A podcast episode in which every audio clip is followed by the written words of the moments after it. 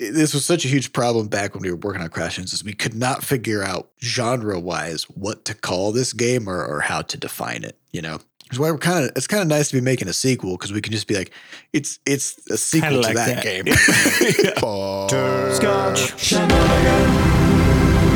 Hey everybody, welcome to episode 377 of Coffee with Butterscotch, the game dev comedy podcast of Butterscotch Shenanigans. I'm Seth and I'm the games programmer. I'm Adam and I'm the tools programmer. I'm Sam and I'm the artist. And this is a show where we talk about life, business, and working in the games industry. Today's August 19th, 2020U. Before we get started, we have a warning. There's going to be profanity on this show. Curses too, swears, all kinds of words. So uh, if you're not into that, then you know you, you just don't have to listen. Uh, we'd also like to thank our supporters over at moneygrab.bscotch.net. Uh, thank you very much for uh, your recurring donations to support the podcast.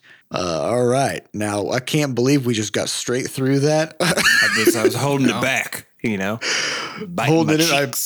Uh, I'm, I'm so proud. I'm so proud. this is one of those rare occurrences. Uh, all right.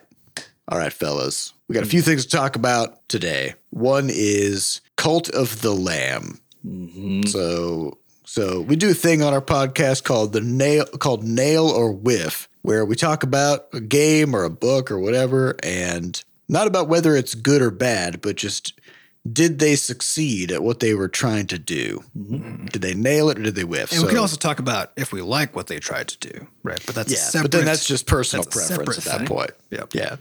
So uh, what do you got, Sam? Yeah, so I played Cult of the Lamb, um, and for those who aren't familiar with it, it's uh, it's basically a cult simulator slash action roguelike game. So you think about a game where you basically dive into random dungeons, plus a game where you are trying to recruit and organize a you know cult of followers, and you kind of smash them together. Um, that's what that's what the game is. Uh, thematically, it's got this sort of I don't know if anyone remembers those Happy Tree Friends cartoons. Oh, yeah.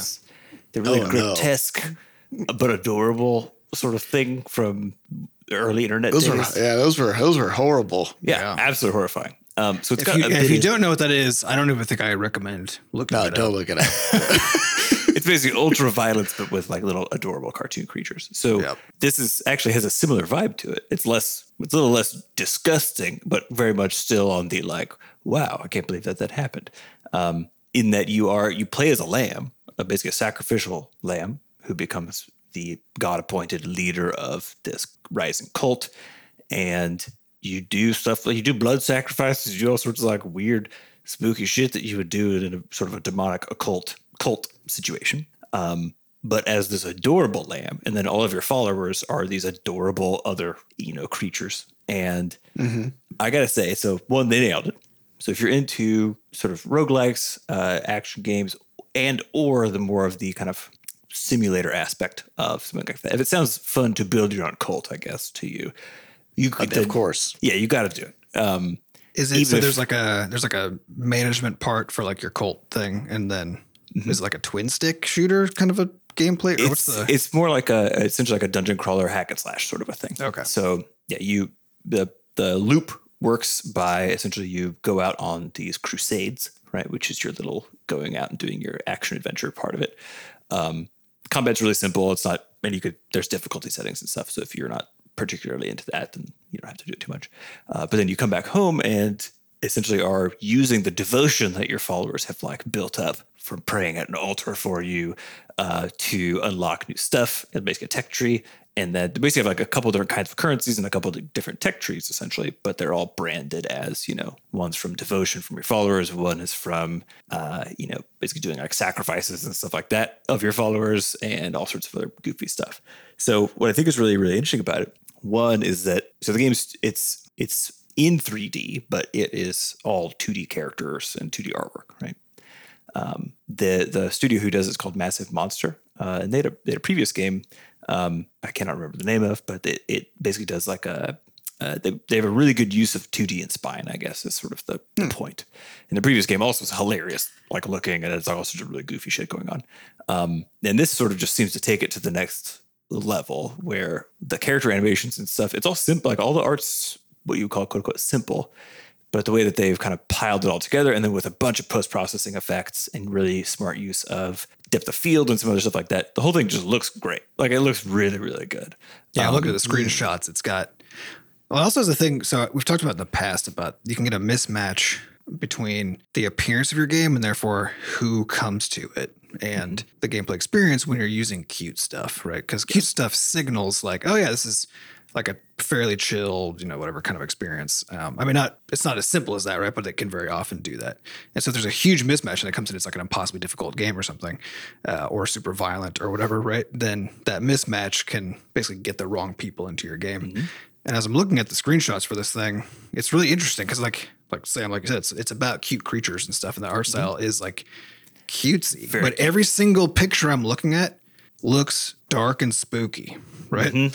Because they still made sure that like the vibe, while it is cute, the vibe is very much like spooky cult, like kind of stuff. So it's Mm-hmm. yeah. very So what I, that's okay. What, what I think is most interesting about it. So one is that the overall design construction of like how all these loops interact with each other is just very smart. Like it's very smart. If you want to take time to be a kind of chill and just kind of build up your base or go fishing, like there's a there's a whole fish there's a fishing area. There's like a there's a dice mini game somewhere else. You could just go like play dice against some creatures, like bet money and stuff. so it's a it's a triple A title because they've got games inside of games. Um, Yeah, the game's not a game, so we're AAA at this point. Um, yeah, I don't know if you call them indie anymore. Um, they do- Triple I, I think is the, yeah, triple the I. term. They do a great job of of providing basically different speeds, right? Um, and the just the number of activities that you can do continues to feel very, very. We talk about games that could sort of feel like they keep on opening up over time, and I think it probably was like maybe seven hours in where finally I was like, I think I'd like seen a basically seen all of the systems. Um, and most most interesting is that it's only like a twelve hour game. I say only, of course, but like it's a twelve hour experience. It's pretty. I wouldn't say it's like hard at the end. You can keep on playing once you you know do your final thing, but um, it it's a shorter. It's like a really compressed overall loop and experience. So very much it'll grab you by the face and kind of pull you along uh, for for the whole ride. Um, what I think is most interesting about it from a design standpoint is if you want to talk about the power of a theme to effectively tie together things that without a theme in place would be, I think, almost impossible to try to think through how to unify all of them. I think it's a perfect example of this, where what you've got here is a you have a you have a base building simulator with follower or with you know with little buddies and stuff who you have to monitor their happiness, you have to like clean up their poop, you got to cook for them, etc. You've got an action roguelike where you're running around doing pretty intense combat stuff that's kind of gets bullet, bullet helly at certain times. Um, and being able to merge those two things together, there's it's not that it's not possible, it's just that there's like an infinite number of questions that you could be answered in an infinite variety of ways. Oh, yeah. And so picking a thing, uh, Well, it's like it's combining a slow, chill kind Exactly. of overall gameplay with a very fast, intense kind. And Yeah. yeah, trying to balance that because also for the audience who is usually coming for one or the other of those experiences Yes. not both. Uh, So it's the- very challenging.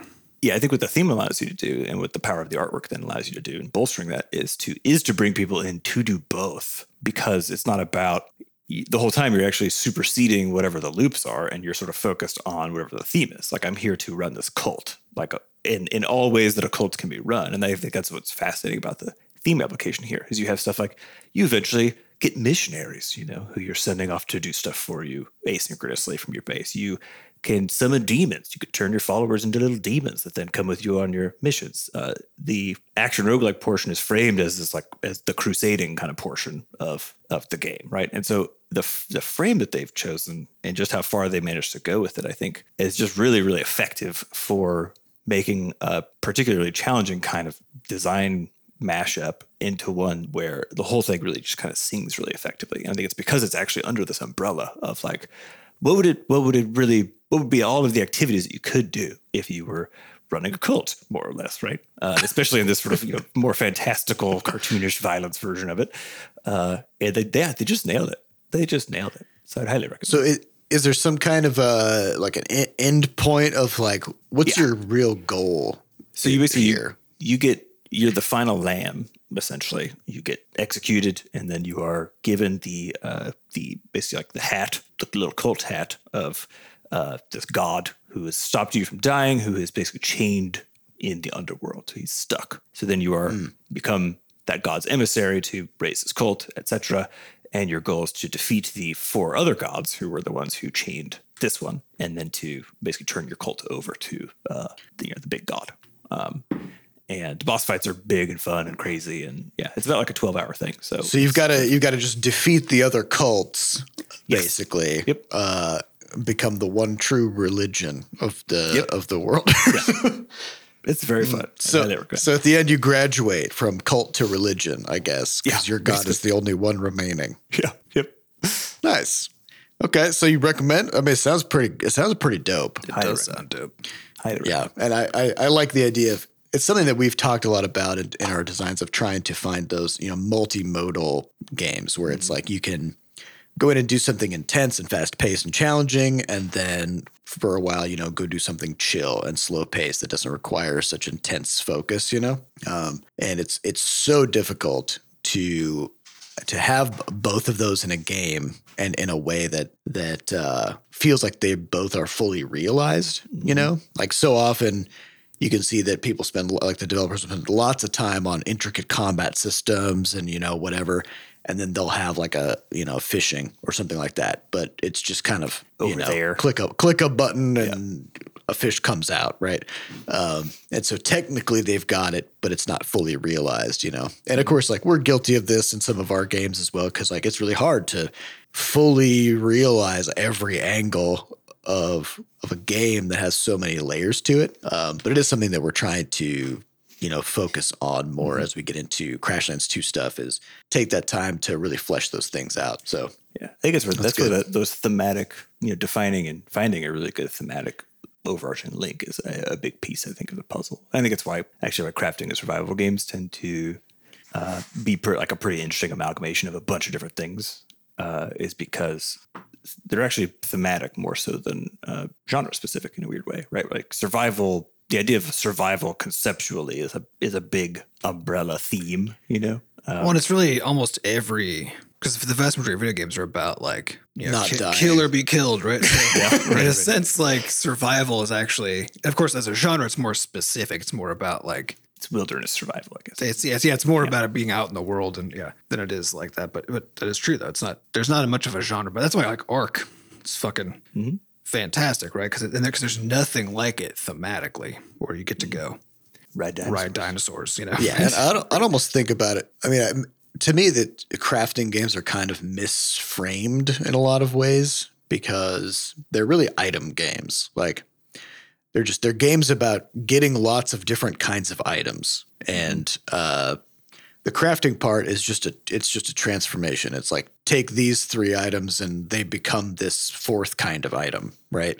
Um, and so, because like one of the things we talked about in, in our, our uh, when we are working on original Crashlands was that was that when you buy stuff from a, a merchant in a, in a game, that that's really no different than a crafting system. It's just that mm-hmm. everything just uses one ingredient. Yeah, you which is exchange one ingredient. right? Yeah. yeah. you get yeah, you get money in the game, and then you're quote crafting it by like giving up some gold and getting a weapon in mm-hmm. return, as opposed to getting like three logs, ten sticks, and a rock and turning it into a weapon, right? Which is really just then it's like okay, those are just different kinds of currencies that you're you know sort of using to buy uh, mm-hmm. this new weapon, right? And so it's really just a like crafting is just item conversions. Um, because when I think about is a an game, interpretation, not an actual mechanism. Right? yeah, because when you think about a game like Eve Online, Mm-hmm. everything, every spaceship in that game, every weapon, every everything is is made by players. Nobody calls Eve Online a crafting game, a space crafting game, right? When really that's the engine. Like crafting is the engine that drives literally everything that happens in the multiplayer universe of that game, right?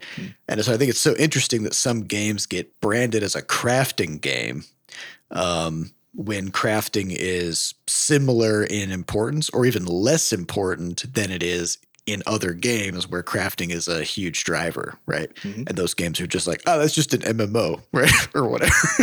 Uh, so I don't know. It's Yeah, I think the thing that puts something into the crafting genre is more about the resource collection within the Yeah. It's because it's the because like as an Eve, you like you're still like buying like using currency, right, to buy the stuff that you used to make. No, there's mining. Like you, you get ships and you go and you mine asteroids and you go like exploring and hacking little like relic sites to get things out of them and um. Yeah, so that's a go, crafting go game like. then. I mean, it's yeah, it's straight up a crafting game, like through and through. But it's it's it's not framed that way because I think the crafting is is far removed from a relatable experience where like people are going and like chopping some wood and like getting a rock and like tie, tying it together with a stick. But at Eve, it's like you're using a mining laser and using blueprints and factories and stuff. Right? It's like it's so abstracted that it doesn't feel like you are mm. building something.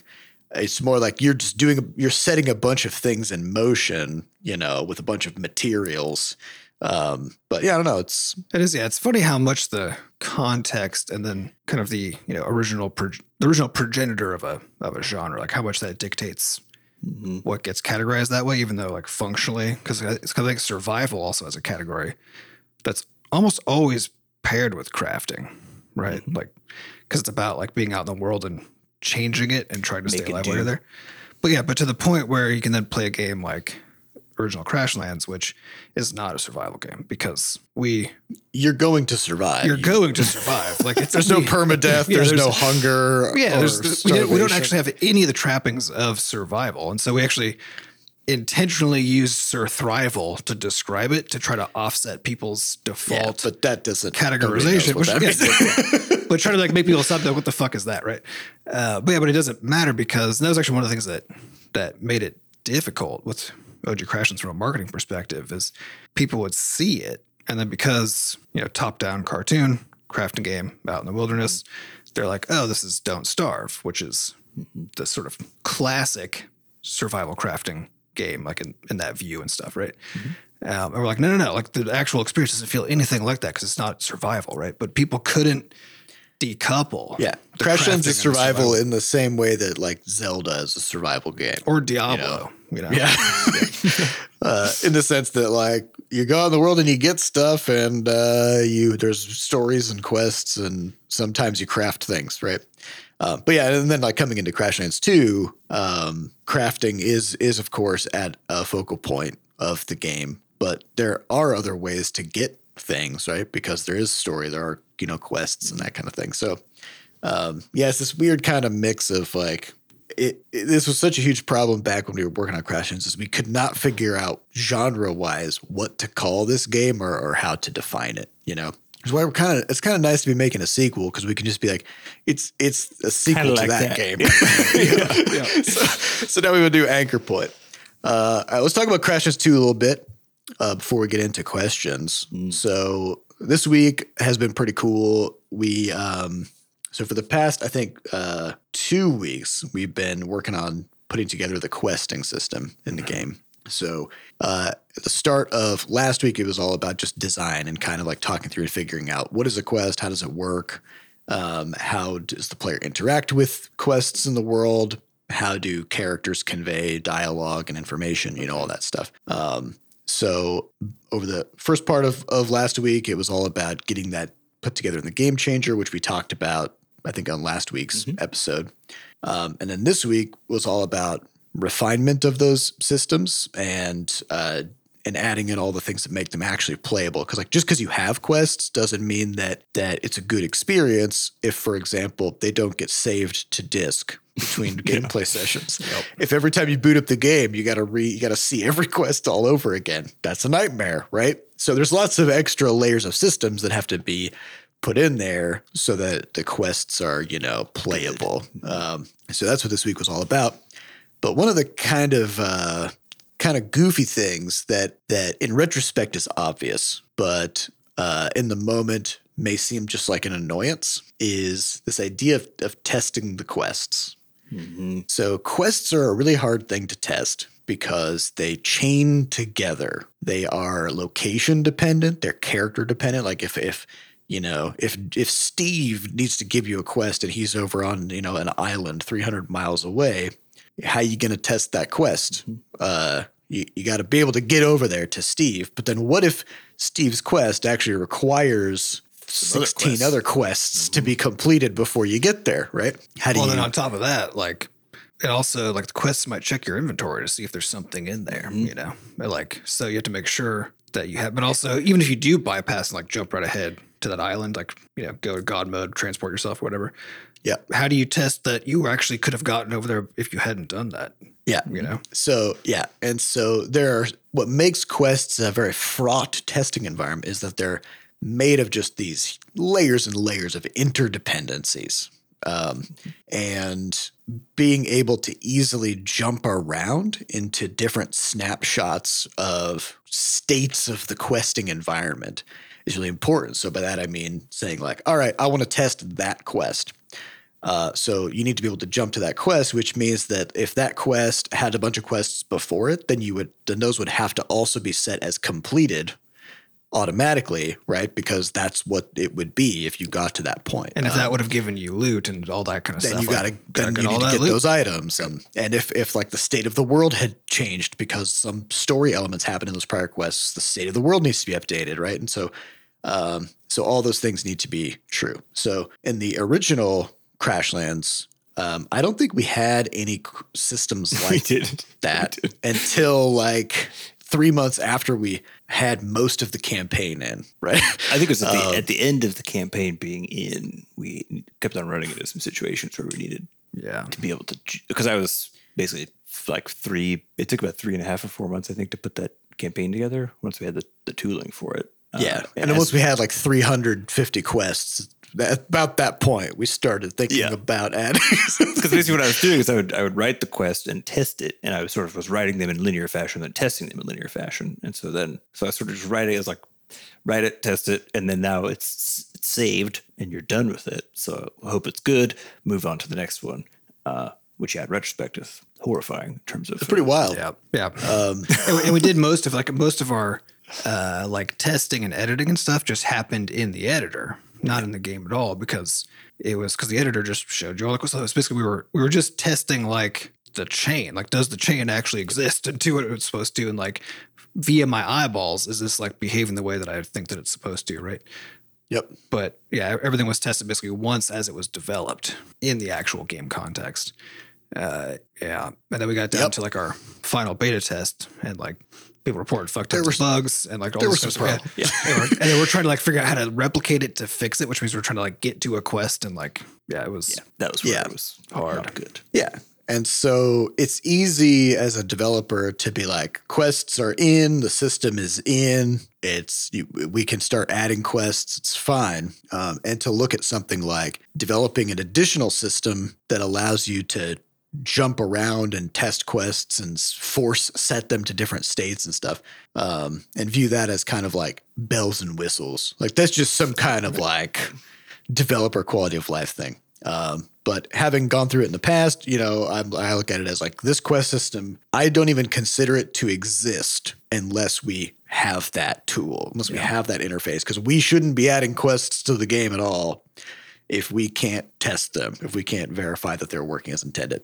So, uh, so this was pretty cool. So one of the things we talked about um, in some of our episodes a while back was this interface tool that we developed called Cake Frames, which took a couple of months to put together. Um, and it's it's basically it's a it's a way of of describing in-game interfaces um, using a standardized format. So all of the interfaces in Crashlands 2 over time have have become cake frame interfaces.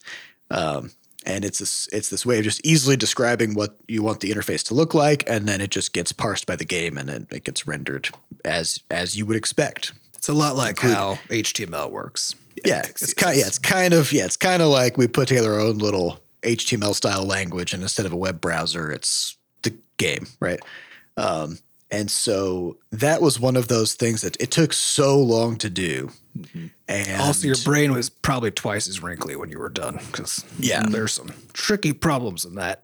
Yeah, because you know one of the one of the hardest things about interfaces is how interdependent they are. So if you say like, yeah, I want this button to be in like the bottom left corner of this window, right? Well, okay, but what if there's other stuff down there? How does it sort itself, you know, to make sure it doesn't overlap? And like, how do you know where the window is? And how do you make sure the button is clickable? And like, what even is a button? What makes something a, a button versus a drop down menu, you know? And so there's just all these things that you kind of take for granted when you're just clicking around on web pages that you have to actually define. Um, so took a long time to build that stuff uh, with the hope of like being a- with basically saying being able to easily build interfaces should dramatically expand our ability to make our games, right?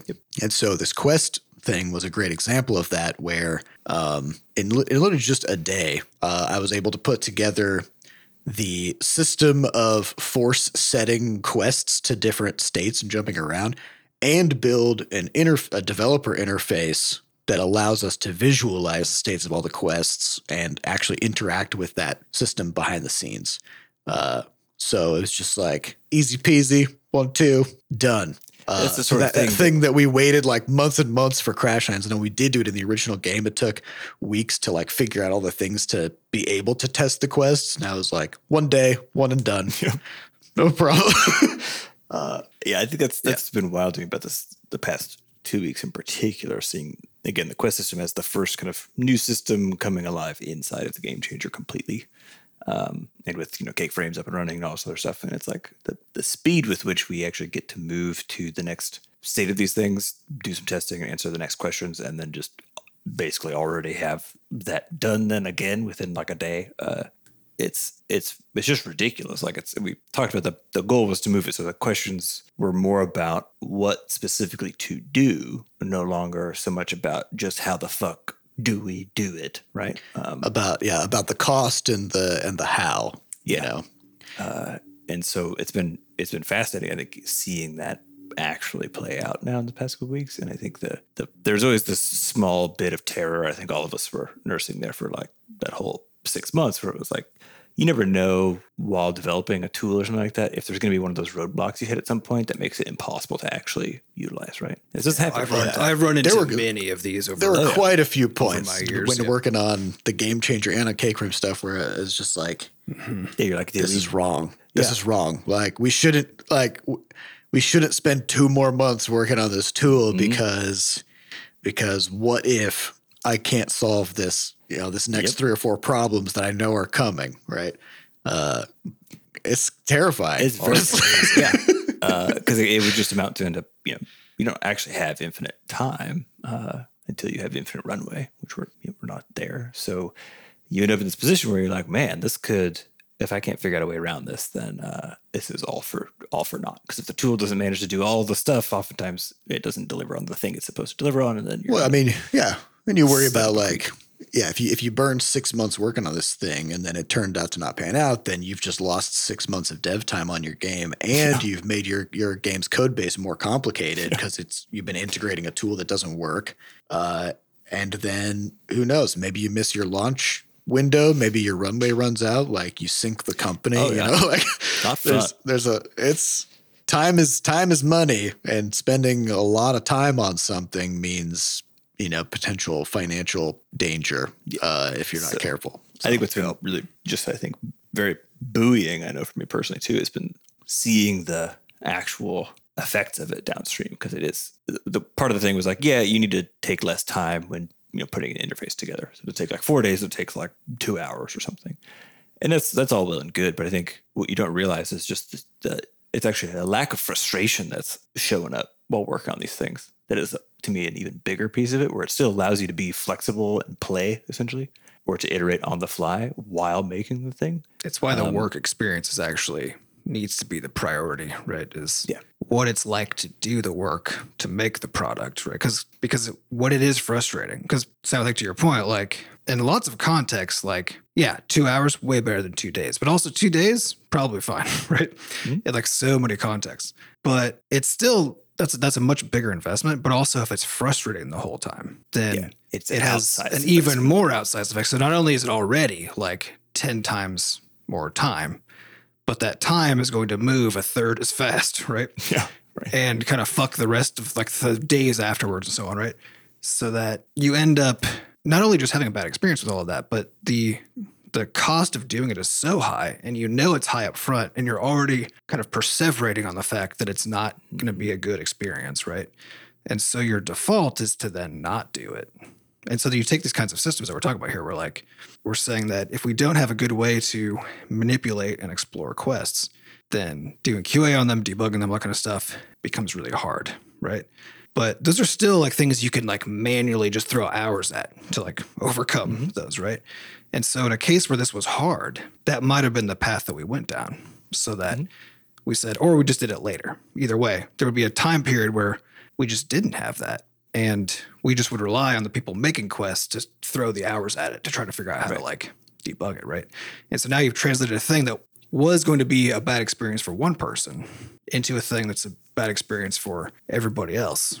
And, Well, and that it just person, means you right? just get less of it because if something is if something is hard, if something is a bad experience, you just will do it less. Yep. It's it's you you don't you don't you know it's like if you think about your your toolbox, you got all your different tools in there, right? It's like, all right, well, if one of your wrenches just has like a floppy, you know, piece on the end of it that like it doesn't actually hold on to the bolts, right?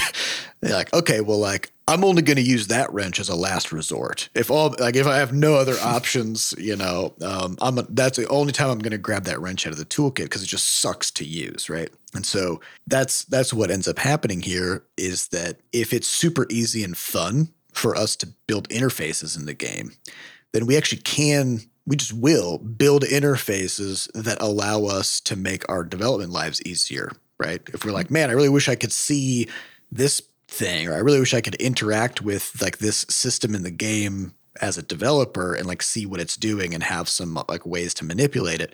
Well, that's an interface problem. Seeing things and manipulating data is like the data's already there. It's, Yeah, it's already in the game. You just need to be able to see it. So if you if you can make an interface in an afternoon very easily uh, that just does all those things and then it's ready to go, then you're gonna that's gonna be one of the first tools that you grab, right? Um, and so and you're and you're gonna do it. You're not gonna put up with the stuff that's frustrating because like you can't see this information you want, right? So you're not gonna just put up with that. You're gonna you're go gonna like, solve it. I'll And just, yeah, so- just do that. Yeah, I think this this thing that gets lost, and we, and we this topic comes up a lot because we're always you know talking about tooling and stuff. But this gets lost all the time in discussions that people have about about whether or not you should be investing in improving your work experience versus using that time to push, you know, to, to yeah, quote unquote, do the work, right? And Just not, put up not treating that as part of it. and push forward. Yeah, because and the, and this, the joke is always like, oh, you could spend six hours to you know save five minutes, right? And people joke about that disparagingly because they don't realize that that's it's not just time, right? It's also everything about your actual life experience, and that has so many downstream consequences. But it's also in what you end up deciding to do with that time. Because people treat it just like, oh, you just move the time to one place, right? Yeah. And that's like all how that it happens. It's the Jevons paradox. If you made it, Exactly. you made a thing way easier You're going to use it and more. better, then you're going to use it more. So the time saving is actually way, way more than you would think. Like if they like Yep. it's something that we found one of our first kind of like things of stumbling across this was when we first built the game pipe and our automated patch notes. Right? It's like we we would mm-hmm. deploy a patch like on Fridays, basically um, in the past because and patch notes were written by hand and I built the I deployed the patches with my machine. So like I wasn't programming while that was happening because it uses all your CPU to compile the game and stuff right? So it's like if it takes a half hour and you've got to write a Google Doc every time you do a every time you deploy a patch and if if all you think about is okay well should we invest a bunch of time to cut that one hour, you know, down to a minute, well, it's really only going to save us an hour a week because we're only doing one patch a week, right? It's like, okay, well, yeah, except once we automated it, we were doing, now we're doing like three patches a day, right? Yeah. because we well, can. and and Seth So- doesn't think about it. It's not. It's not. Yeah. It doesn't go into any decision making you do anymore, except for just the like, oh, just, is just this in a do good I have something for me to, to publish, test? basically? Yeah, yeah, exactly. Yeah, deploy. And so Done. Now the part of it that matters to you in your role, which is I've made features, I want them tested, right? Deploy. deploy, right? You're getting what you need out of the feature and, and nothing more. There's no additional cost, right? And that's changed. And I mean, if you think about how much we've invested into our game pipe like system, right? That's been basically Sure's job for two years Yep. of time, Yeah. right, collectively. Uh, and that's a, I mean, that's a huge investment, right? But the gains So we get from it. it, It's just so it's so valuable. It's, it's the same deal with like okay, we talk about spending six months, right? Like building the the this UI tool and the game changer, right? And that is an enormous investment for a company to make because human time extremely expensive, right? And uh, and it's easy if you just like if you were just to compute the numbers, you'd be like, holy shit, that's a big number, right? This seems like such a risky, absurd thing to do, right? But the reality is like the the way that changes everything about what we then do for the rest of time after that is so enormous that looking at it as anything but an investment, right, is the wrong lens. If you're just thinking about it as a cost and only thinking about it in like one to one time savings, right, and nothing else, Now, there is a hidden downside though. Hmm. Okay, so bear with me on this. All right. Once your tools get really, really good, then you can do anything, right? Anything you want to do, you can do it. Which means that whatever you end up doing is exactly what you thought was the best thing to do. right? Oh, it's on you, baby. It's and now if that doesn't work you can't blame anything anymore right? You got to be like man i like i was unconstrained. I didn't i didn't just like do the best with what i had because i had everything. Uh, whatever i wanted to do i made that happen and boy did i fuck that up. You know so there is a psychological burden that comes with with like the responsibility of having good tools is your decisions are yours alone I mean, I know you're, I know you're joking about the two degree, but it's actually very true. it's real it's very real, which is like Yeah. because where we're at too with with Crashlands 2 dev stuff is uh, basically the the only thing that you could say that as far as like a upfront decision that we had made that we could have made differently would be something like being in 3D, right? Like being in Unreal or yeah, or like being multiplayer or something. or multiplayer. Yeah. But out, so outside of those two things, which are admittedly big, but outside of those two things, within within the kind of the scope of of you know a 2D kind of open world adventure game, and with the tooling we have, it does feel like we're in that we're in that spot where it's very much uh, if this whatever we want to do yeah, if this does if, if this does not work, it's because we made a bunch of stupid decisions, not because we were running up against problems that couldn't be solved, or that was oh we had to hack around this thing because it was too much of a pain in the ass or whatever. You know, Yeah, we'll talk about scope creep too, right? Because when all scopes seem manageable, then you can really run into some scope creep problems, right? Because still Yeah. everything has cost, right? But it's but it's moving the cost to where it used to be, which was which we're you know used to reasoning about, which is it's really hard and really costly to make the feature work, right? And now we're moving the space, like the hard space somewhere else, which is making a system whose content all works really well together in sort of an almost arbitrarily complex collection of arrangements, right? Because that's what that's what we're creating with Crashlands 2. Like that's actually moved from a technical problem to a design and testing Purely problem, design, yeah. right? But mostly design. And because as you're saying, we can just if we can design it, we can build it, right? But should you? That becomes. But should you? you know, Should well, do this? and but it- it's, we're also hard. So I think actually it's actually really good that we did all this while also building Crashlands 2, because building Crashlands 2 constrains us at least to a degree by the fact that it Having it be kind of like the original. the original, yeah. so we're sort of. I think if we hadn't, if we would just set out to build all this stuff and build a new IP and a new gameplay, oh, that's where you, we usually you do. just end up That's- in open water. For, Oh yeah, we would have run out of no, runway. There's no land around. Yep. You're just drifting, drifting at sea in a Yeah. beautiful. Well, yeah. No, our, our design. I mean, our design style very much is just ADHD. Like that's our that's our Yep. design method, right? It's like what seems interesting right now. Let's chase that shiny object. And of course, like if if you can chase that shiny object to its destination in like three days, right? then and you're working on a game for two years, it's like, man, how many how many just random fucking things just end up in the game that maybe Didn't need don't to need there. to be Yeah. there Yeah. because Well, it's just but it's diluting the uh, experience. Well, it's then the combinatorial complexity because the thing is, even though you can keep on making stuff, and if you make it in this like really nice modular way, so things can interact, and you don't have to be, s- you don't have to specifically describe like every interaction, right? Because they just happen as a consequence of the general rules. Then the combinatorial complexity is what actually becomes the enemy because that is something you can't just like technology your way around, right? Yeah. Um, you can make it That is, easier is to manage. learned. But yeah, you Is- can't you can't just if like if you have if you have a hundred kinds of things like completely like you know with their own rules and stuff, right? That all interact with each other, and within each one of those kinds of things, you have you know 20 variations that have slightly different tweaks to like how they follow the rules, right? In one screen, in like one moment of time in the game, right? If you've got like five random things put on there, like any five, like the degree of counter complexity here is like it's one of those numbers that is so much bigger than like the number of atoms in the universe kind of a thing. You know, like it's it's like the number of ways things can unfold, and that grows so fast as you add kinds of things. Um, then that's the part where it doesn't matter how good the tools are, right? Doesn't even matter how good the design is. Like you At some point, you're just a, a bunch of monkeys, you know, Typing in You can't- Yep, yep. yep. Can't conceive Yeah. of it. So you know there is there is a there is a dark side. There's a dark side to tooling. There's another dark side. which- Responsibility. yeah, there's a there's another dark side too, though, which I experienced quite a bit. Which is I already have a low tolerance for a bad uh, worker experience, right? But and I invest a lot of time into making my like moment to moment work experience really good. My tolerance for then other experiences, because like because mine just keeps getting better, the fidelity just keeps getting higher, you know. So my tolerance for experiences that don't match that keeps getting even lower than it already was once I've experienced what it can be like, you know, mm-hmm. to do something else. So that is the other. I mean, I'll take it. I'll take that risk. Yeah. I mean, it's something that I've thought about. It's like, man, you know, maybe I should just like slap together like a personal game project, you know, just like some goofy little mobile game or something just mm-hmm. for fun. And then I think about the the decade of tooling that I've put together in our B Scotch toolkit. And the, the idea of making a game without all that stuff is just horrifying. Like I can't, I can't even fathom it.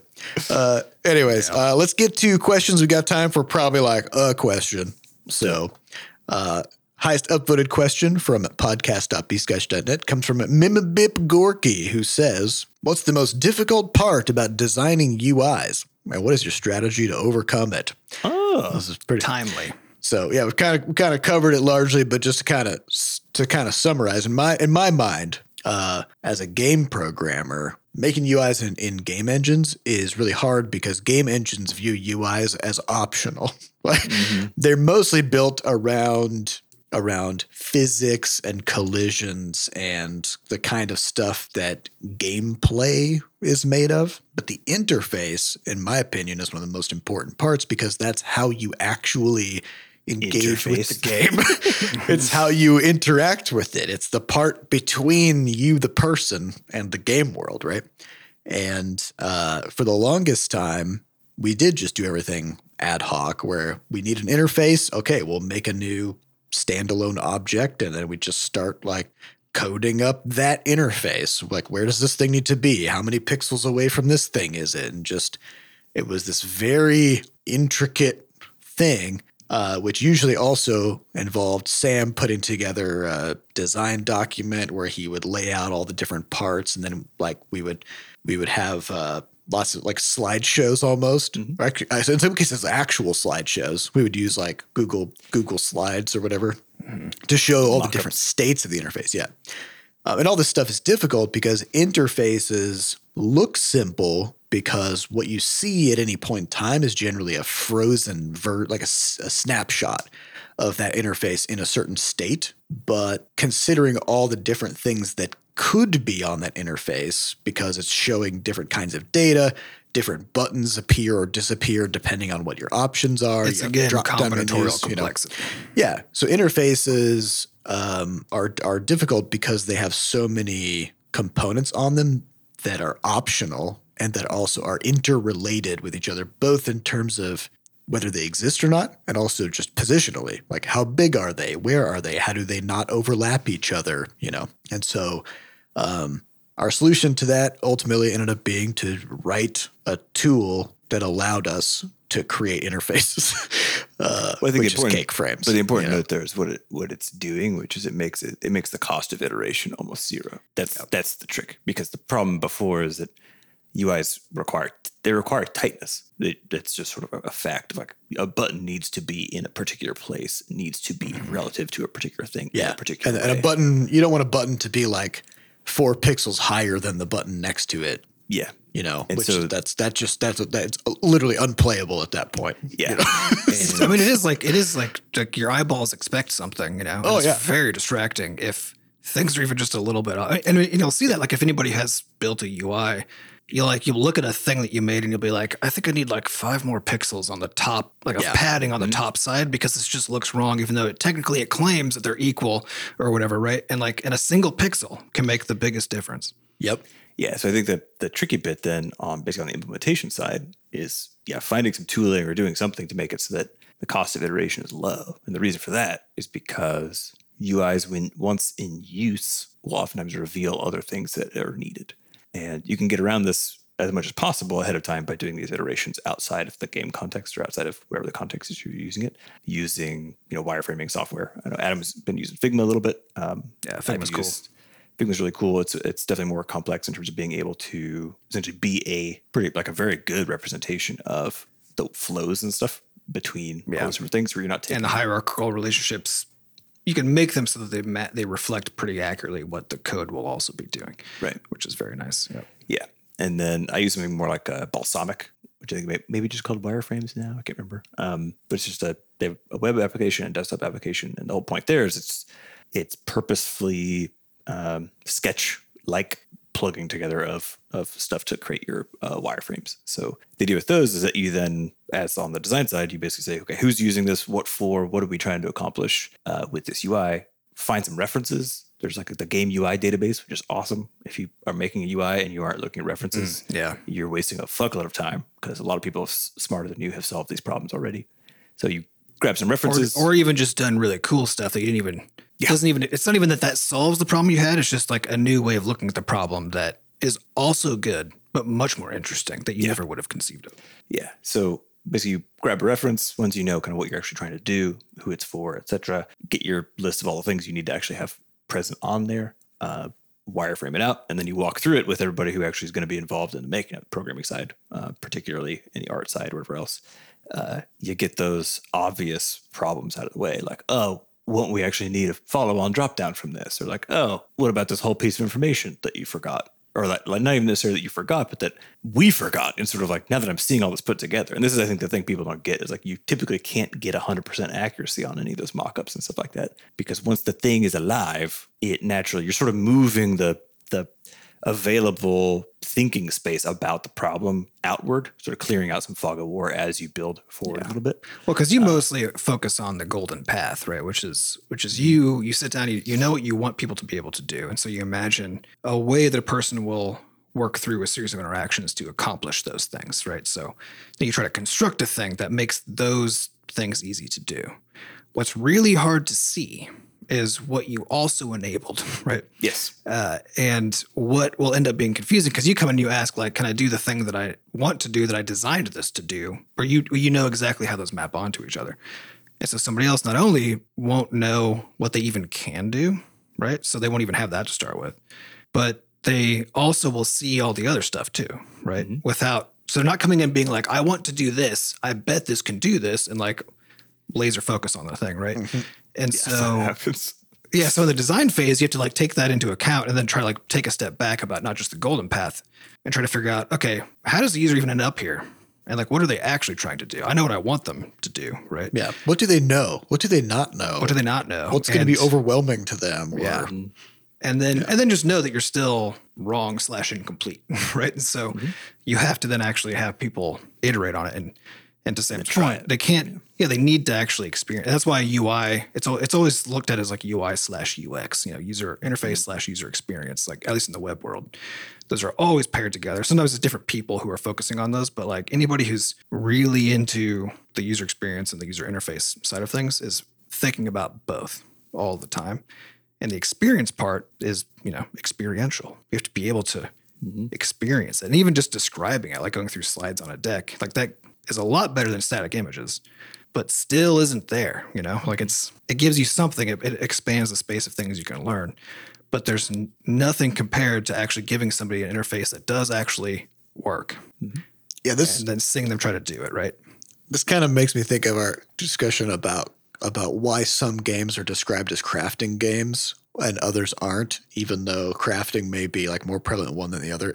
Mm-hmm. Like the idea that that you would separate separately describe the concept of user interface and user experience Yeah. as if as if they are two different things.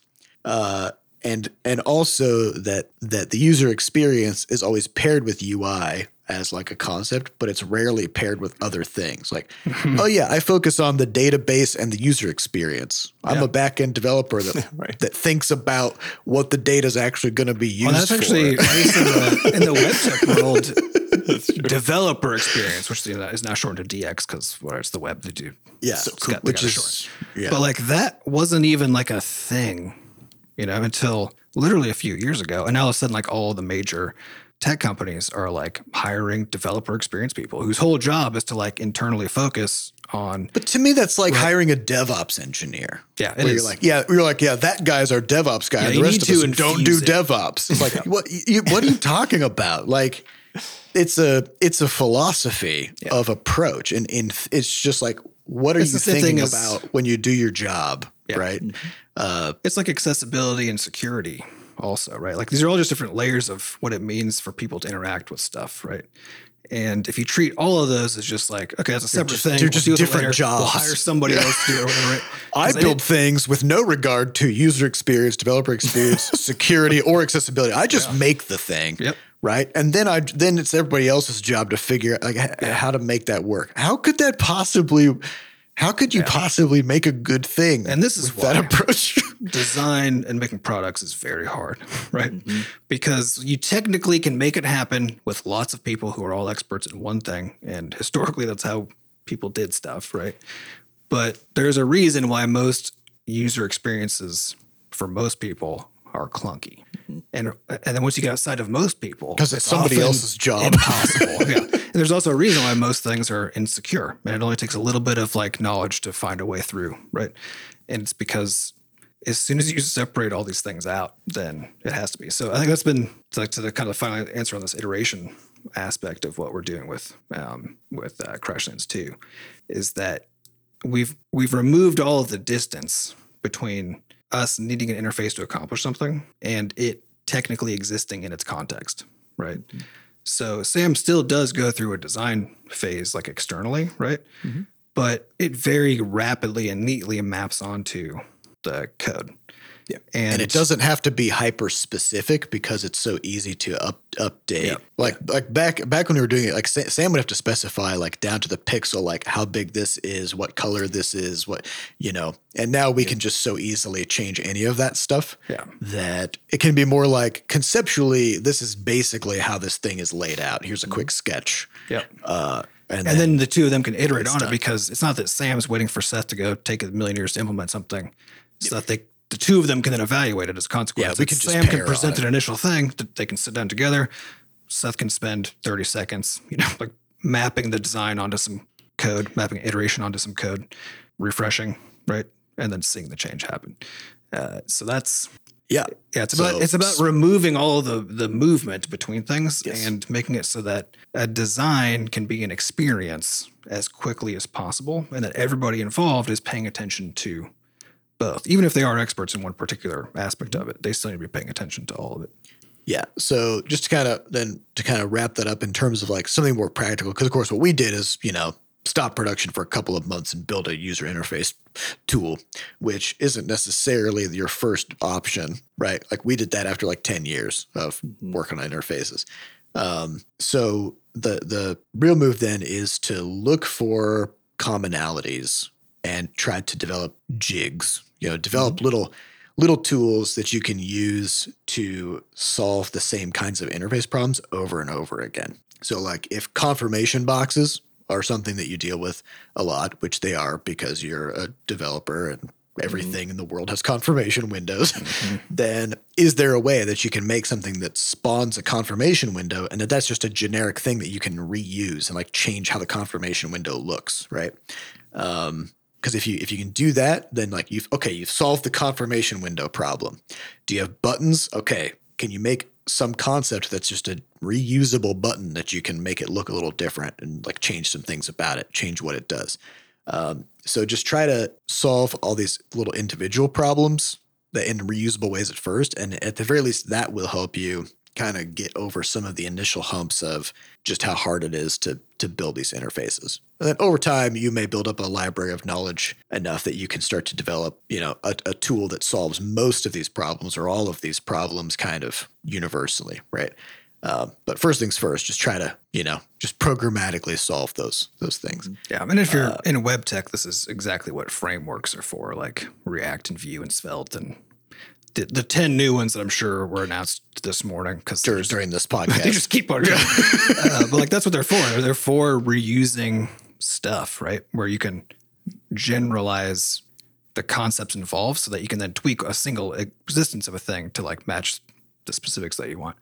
Uh, I think I think was a question about the design or the implementation or both. It was the design side focus. Yeah, I think it, that that would actually be just a fun topic to talk about in like the next episode or something. Would be because Sam and I also had a long chat a couple Fridays ago about design for a user interface that I was working on.